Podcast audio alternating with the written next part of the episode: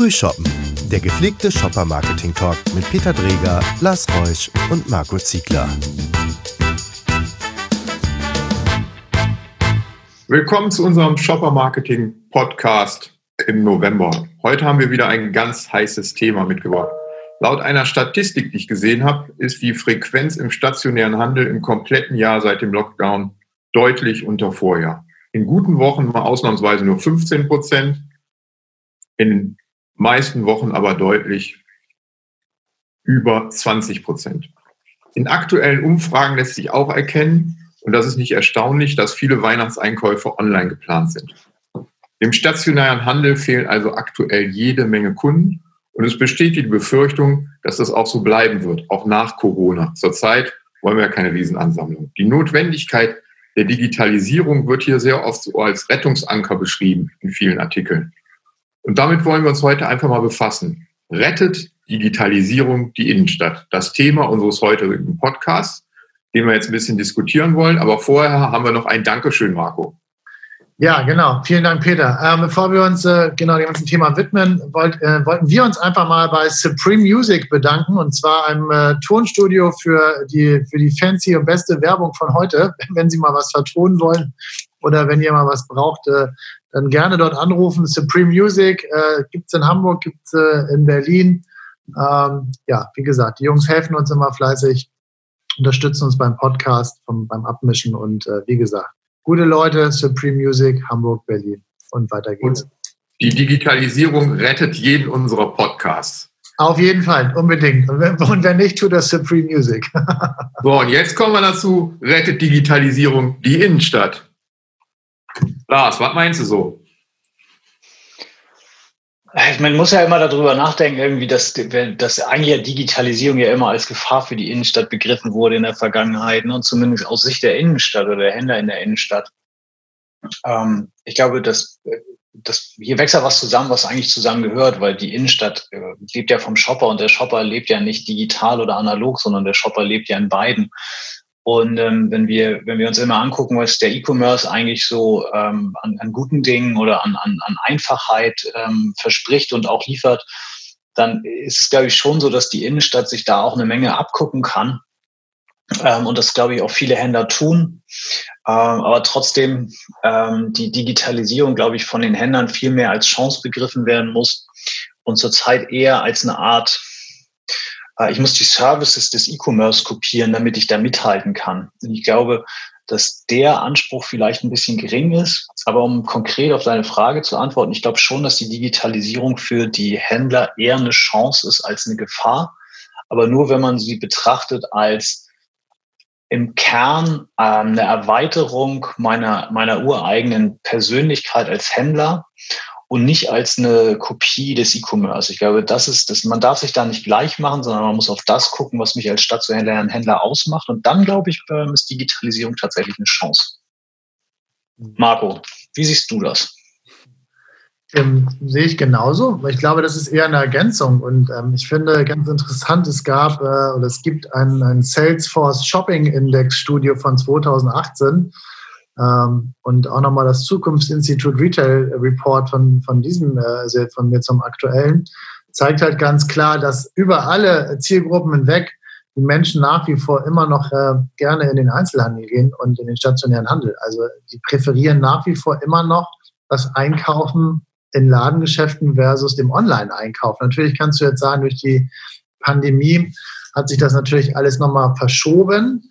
Ich glaube aber ganz stark, und das ist das, was du mit Services meintest, Lars, dass man als, äh, als stationärer Händler nicht den Service aus seinem E-Commerce ähm, kopieren sollte, sondern man sollte gucken, wie man sie sinnvoll ergänzt oder wie man halt Services ähm, äh, anbietet am, im stationären Handel auf der Fläche, die einfach ähm, einen Mehrwert bieten, den ich woanders auch nicht bekommen kann. So, und ich glaube, darum geht's. Und da muss man jetzt gucken, also es geht ja auch so ein bisschen das Verhalten. Die Leute ändern ja auch ihr Verhalten gegenüber dem schnell, schnell, billig, billig. Man kommt ja so ein bisschen langsam hin zu diesem ganzen Slow, diesem wieder back to local. Also auch da gibt es eine Tendenz hin, dass die Leute sich da wieder mehr für interessieren. Und ich glaube, darum geht es. Es geht auch darum, diese Themen einfach zu bespielen abzuholen und diese dann intelligent ähm, an die digitalen äh, ja, Helferlein zu koppeln, sodass man halt in der, in der Journey einfach ähm, verschiedene Touchpoints hat und die können sowohl digital sein als auch dann wieder physisch ganz normal im Handel. Ich glaube, das wird sich irgendwann, wird, also es verschwimmt ja jetzt schon. Also zumindest bei den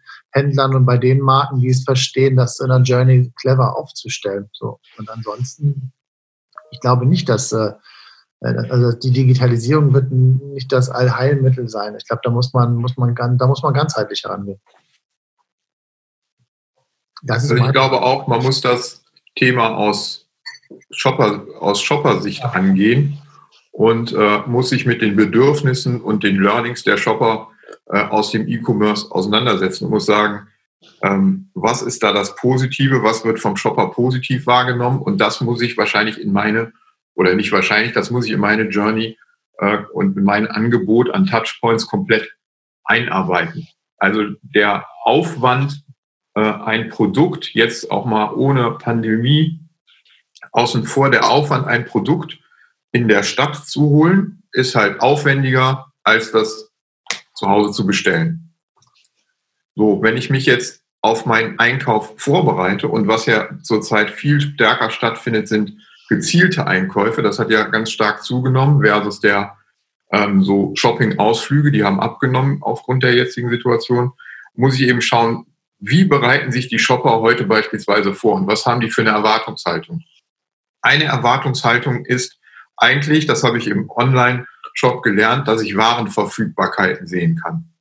Also die Warenwirtschaft ähm, mit, äh, mit dem Auftritt auch online zu verknüpfen, ist in meinen Augen absolut wichtig und sinnvoll. Weil wenn ich jetzt äh, sage, Mensch, ich möchte jetzt das und das Produkt haben, ich möchte es vielleicht nochmal ansehen oder anziehen oder anfassen, ähm, da mache ich mich doch mal auf den Weg in die Stadt. Dann will ich aber auch sicher sein, dass ich, wenn es mir gefällt, mit dem Produkt nach Hause komme und nicht umsonst hingelaufen bin, um äh, vielleicht dann zu hören, ja, das kriegen wir in zwei Wochen wieder oder das ist schon alles weg. So, und da ist meine Erwartung heute ganz klar vom Online äh, getrieben. Und mit diesen Touchpoints muss ich mich als Händler auseinandersetzen und muss eben, wie ihr das ja sagt, ganzheitlich meine Shopper Journey um diese digitalen Touchpoints ergänzen. Und das ist jetzt auch kein Zauberwerk, sondern es ist einfach notwendig. Ja, das ist halt auch eine, ne, da steckt einfach, da sag mal, die entsprechende Technik dahinter. Das klingt jetzt völlig banal, ist es sicherlich auf in keinster Weise. Ähm, du kannst natürlich jetzt schon gucken, welche Waren sind online verfügbar, in welchem Store, in welcher Menge, in meiner Größe. Du kannst dann sogar sagen, okay, das Paar Turnschuhe gefällt mir ähm, ich gucke jetzt, ob ich die, ich will die jetzt sofort haben, dann kannst du natürlich sofort nachgucken, dann kannst du die im Idealfall sogar gleich online reservieren. Ich bekomme eine Bestätigung, die Schuhe liegen für Sie im, im Store so und so, sind Sie hinterlegt, lieber Herr Ziegler, kommen Sie vorbei, wir freuen uns. Ich kriege da nochmal ein, zwei Reminder. Also das gibt es ja heute alles schon. Also da bin ich völlig bei dir, Peter. Das, das sind aber dann wieder auch Services, wo du Online-Service mit, äh, mit stationärem Handel clever verbinden kannst. Ne?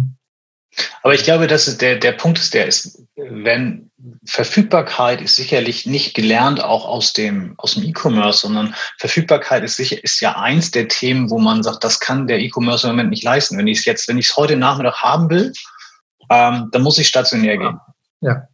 Und ähm, trotzdem ist es so, dass äh, auch wenn das heute alles, das alles gibt, äh, bin ich, finde ich, in der Fläche ist gerade dieses ganz klare Argument, was der stationäre Handel hat, wird gar nicht sauber gespielt, weil die Verfügbarkeitsprüfung von Produkten ähm, übers Internet von zu Hause aus, um zu sagen, macht die Fahrt dorthin Sinn? Weil die Frage muss ich ja ganz klar beantworten. Da hat Peter ja ganz klar recht.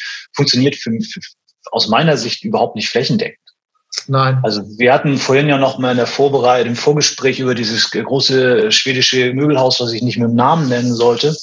Ähm, selbst da ähm, kannst du dir nicht sicher sein, dass die Sachen äh, im Regal sind, wie wir am eigenen Leib erfahren mussten. Und das ist halt schon so, dass ich glaube, die Warenwirtschaft ne, aufgrund der hohen Umschlaggeschwindigkeit vor Ort so up to date zu halten, ist schon sicherlich eine Herausforderung. Aber es ist im Kern tatsächlich, dass ich sage, ähm, für mich ist das die, das Fundament, auf dem ich stehe, dass ich den Leuten sagen kann, das Produkt ist hier oder nicht. Und ich glaube, dass das definitiv ein Thema ist, was ich liefern muss als Händler. Nämlich genau diese Frage beantwortet, ob es Sinn macht, meinen Laden zu besuchen oder nicht. Ja. Ähm, aber wie gesagt, für mich ist das tatsächlich das Fundament. Ähm, denn das sehen wir ja im Moment auch im E-Commerce. Der Preis wird ja im Moment auch sehr stark beeinflusst von der Verfügbarkeit. Also ich glaube, es ist auch so die nächste Learning-Stufe, die wir alle im E-Commerce gemacht haben. Nur weil es billig ist, heißt es nicht, dass es irgendwann in diesem Halbjahr noch kommt. Kann auch sein, dass es dann aus China geliefert werden muss und noch ein paar Wochen im Zoll rumhängt. Und ähm, das heißt, ich bin bereit, einen höheren Preis zu bezahlen, wenn ich das Produkt schneller bekommen kann. Und das ist auch etwas, wo ich finde, der stationäre Handel muss sich da nicht in den Preiswettbewerb, ähm, äh, den Preiswettbewerb stellen, sondern kann auch tatsächlich selbstbewusst dafür, dass ich leist liefern kann, dass ich es vorrätig habe und dass ich dir das auch versichern kann, kann ich aus meiner Sicht auch im Teilbereich einen höheren Preis verlangen. Sicherlich nicht in allen Kategorien, aber bestimmt in einigen Kategorien, wo das eine Rolle spielt. Ja, wobei das natürlich, also ich glaube, über den Preis, ja, du wirst natürlich immer Preisoffer haben müssen im stationären Handel, weil das wird sich nicht vermeiden lassen. Ich glaube und hoffe aber auch ganz stark, dass das ganze Thema Service, Beratung, ähm, dass das einfach weiter zunimmt, weil das, das ist, macht natürlich nachher den Unterschied, weil, weil am Ende des Tages, wie gesagt, ich mache das ja immer an meinen Turnschuhen fest. Ne, da kriege krieg ich dann gestern nochmal, jetzt die, ne, Black Friday steht vor der Tür. Und jetzt kriegst du nochmal ein Special-Offer-Angebot von meinem, äh, von meinem großen äh, US-amerikanischen Turnschuhhersteller, der sagt, jetzt nochmal 30 Prozent innerhalb der nächsten äh, 24 Stunden auf alle Sales-Angebote. wenn du da mal guckst, für, also für was für einen Preis da wirklich die, äh, die Produkte rausgeschoben werden, ähm, verramscht. Verramscht, ja, wirklich verramscht. Also wirklich Rudis Resterampe für wirklich, aber ähm, früher waren das ja mal so die Ladenhüter. Ne? Heute gehst du da rein, gibst, gibst dein, deine Größe an und was du haben willst und kriegst irgendwie über, ich weiß nicht, 150, 200 verschiedene Paar Schuhe, ähm, die alle up to date sind. Also auch wirklich Top-Modelle dabei, super Farb, äh, äh, äh, Colorways dabei, wo du denkst, also das zeigt ja nochmal auch in, ähm, unter was für also unter was für einem Druck die einzelnen, weiß ich nicht, äh, äh, Hersteller und auch die, die, Händler stecken immer wieder. Ne? Und das Ganze dann nochmal vor Black Friday, obwohl er noch gar nicht angefangen hat. Also das ist schon schräg, finde ich, ehrlich gesagt. Und ähm, das da ist ja die Cyber Week. Das wird ja, ja immer mehr vorgezogen, damit du den anderen die Umsätze vorher abluchst. Der Cyber Month ist es dann bald, das Cyber Year. Ja, ich weiß, ich glaube, da ist es so, da weiß ich nicht, Lars, ob ich, ob ich da so ganz bei dir bin, zu sagen, okay, dafür kann ich dann einen höheren Preis irgendwie verlangen. Ich glaube, bei Sachen, die eine Wertigkeit haben, wo, wo, wo du wirklich nach wie vor eine Beratung auch brauchst, auch gerade bei, ich finde auch gerade bei Luxusgütern, also bei, ich weiß nicht, also Sachen, die wirklich auch hochpreisig sind, fängt wahrscheinlich bei einer, bei einer guten äh, Espressomaschine an, geht über eine teure Armbanduhr, Schmuck, ähm, teure Kleidung, also alles das, was hochpreisiger ist. Da glaube ich nach wie vor, da brauchst du einen, äh, eine hohe Beratungsdienstleistung äh, und oder, oder ähm, Teil dabei in dem, in dem Kaufprozess und äh, alles, wo du weißt, okay, das, das, da, da kenne ich mich mit aus, da, da ist die Frage, ob du das für dich noch im stationären Handel kaufst oder nicht. Also am Produkt. Ja, das ist ja diese, diese Austauschbarkeitsdiskussion. Ne? Also genau. ich komme erstmal nur aus der Ecke. Ich bin, bin auch bei dir, dass ich sage, grundsätzlich gibt es auch Produkte, die würde ich als Händler, glaube ich, bräuchte die auf der Fläche zu haben, weil die einfacher online abwickelbar sind und ich mir die Kosten, die das für mich hat, auch ähm, dann auch im Zweifel sparen. So, und Austauschbarkeit ist für mich immer ähm, das, das Stichwort oder Commodity, Commodity, wie unsere englischsprachigen Kollegen ja so gerne sagen. Ähm, nur ähm, trotzdem, ich, ich glaube, als stationärer Händler kannst du aufgrund deiner Kostenbelastung den Preiswettbewerb sowieso nicht gewinnen. Deshalb bin ich immer so vorsichtig damit, auf jeden, ähm, da bei jedem Thema ähm, mitzumachen oder mhm. Preis in den Mittelpunkt zu stellen. Es ist ja eine Waffe, die, das, dass sie nicht auf Dauer funktioniert, haben wir ja nun, also sollten wir eigentlich alle gelernt haben. Ähm, das mhm. heißt, das Thema, ähm, ich habe das jetzt aber da, während du das in deinem, während dein, da der Online-Shop das erst dir in zwei Tagen liefern kann, ähm, ist bei einigen Produkten, die, wo ich ein habe, ich sage mal Habewolle-Charakter habe, ne? ähm, die ich jetzt haben möchte, ähm, ist der Preis, äh, ist der Preis variabler. Und das siehst du im E-Commerce auch, dass die Angebote, die schneller verfügbar sind, auch einen höheren Preis verlangen können. Das ist ja eine Entwicklung, die man im Moment relativ klar ablesen kann. Ja. Ähm, trotzdem glaube ich, als Händler darfst du nicht in diesen Wettbewerb einsteigen, sondern du musst über, über deine Stärken im Klaren sein. Und deshalb sage ich, als Fundament ist es das erstmal, dass ich Verfügbarkeit erreichen kann. Und ähm, der zweite Punkt ist sicherlich Beratung und Erlebnis.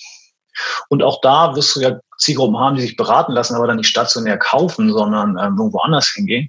Und da gilt es ja dann, die in deinem, ähm, wie sagt man, in deinem, deinem Ökosystem zu behalten dass er halt hinten dran nicht so, weil für den, für den Hersteller ist es ja egal, wo das Produkt gekauft wird, aber für den Händler ist es ja immanent wichtig, dass es entweder auf meiner Fläche oder in meinem Online-Store gekauft wird. Und damit ist, finde ich, relativ klar auch, dass, dass Digitalisierung eine Chance beinhaltet.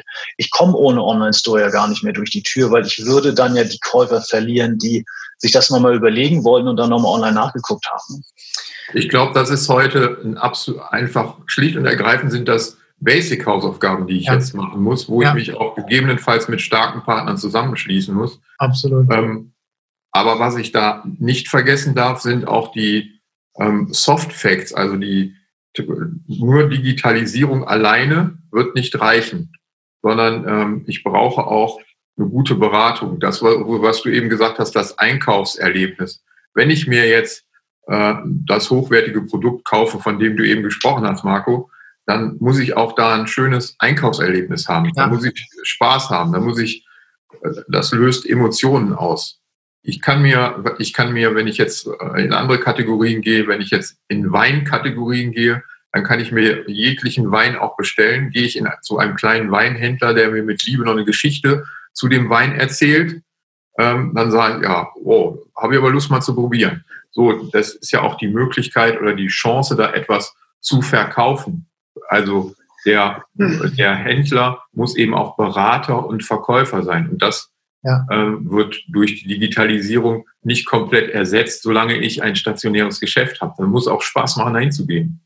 Ja, es sind, aber es sind, wie du sagst, ne, ich glaube, das sind immer also Sachen, die, die Emotionen auslösen einfach. Sachen, die wirklich, wo, also es ist, wie du sagst, Wein ist ein schönes Beispiel, das ist Genuss, das ist Emotion, ähm, das berührt, das sind andere Dinge, wo ich sage, da habe ich vielleicht drauf gespart, das kaufe ich mir, das, ist, das schenken wir uns. Also etwas, wo man, wo man wirklich ein, wo, wo, was eine wirkliche Emotion auslöst bei den Menschen. Also wie gesagt, also ähm, die Menschen lassen sich ihre Einkäufe, ihre Lebensmittel nach Hause liefern äh, von großen Supermarktketten. Das ist eine Sache. Manche Menschen gehen lieber durch den Supermarkt, weil sie Spaß daran haben. Ich glaube, das ist, wird immer so bleiben.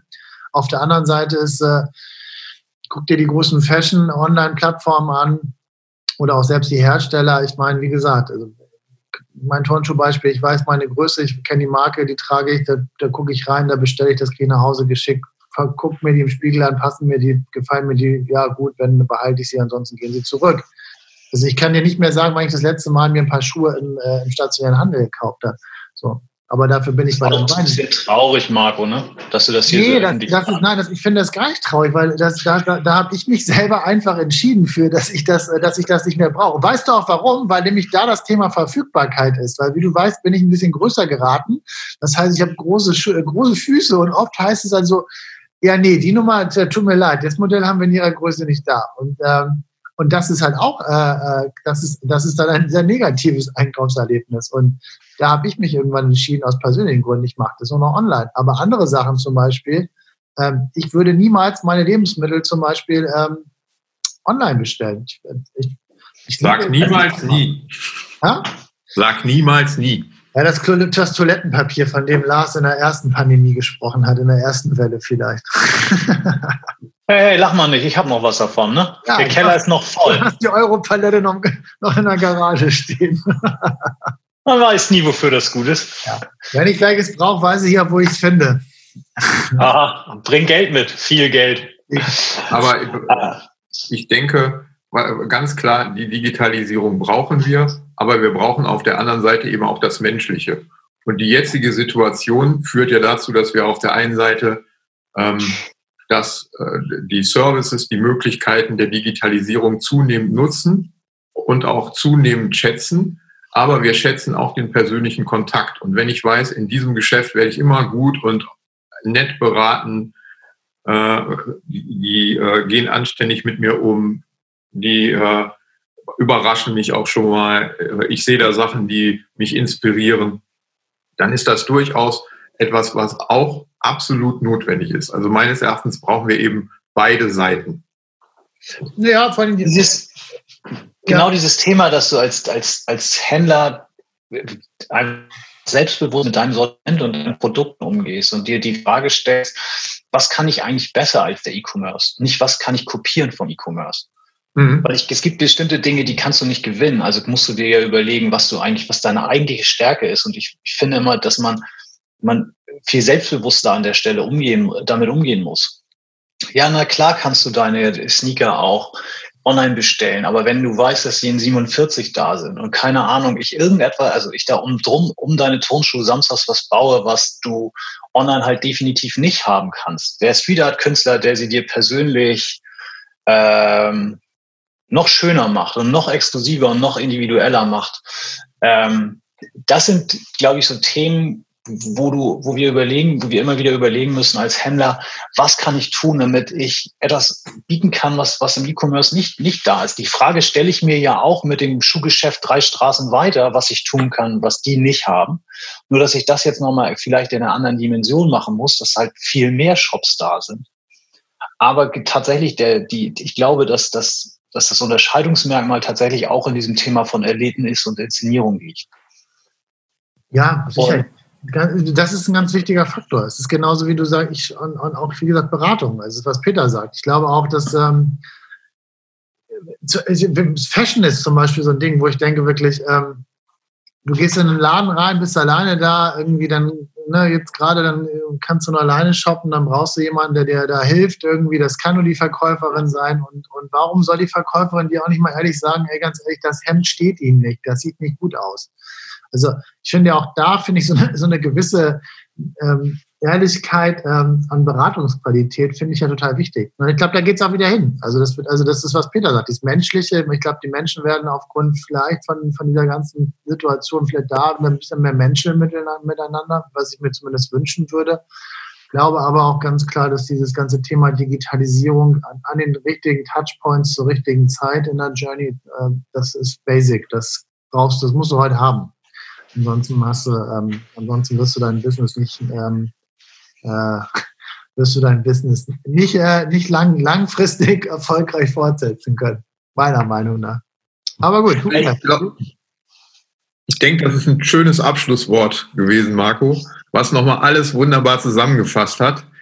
Ähm, an der Stelle sagen wir aus der Entfernung Prost. Prost. Cheers. Cheers. Cheers. Und ähm, Wenn es euch gefallen hat, unser Podcast, bewertet uns mal ruhig gut. Alles klar, bis zum nächsten Mal. Tschüss. Tschüss. Tschüss.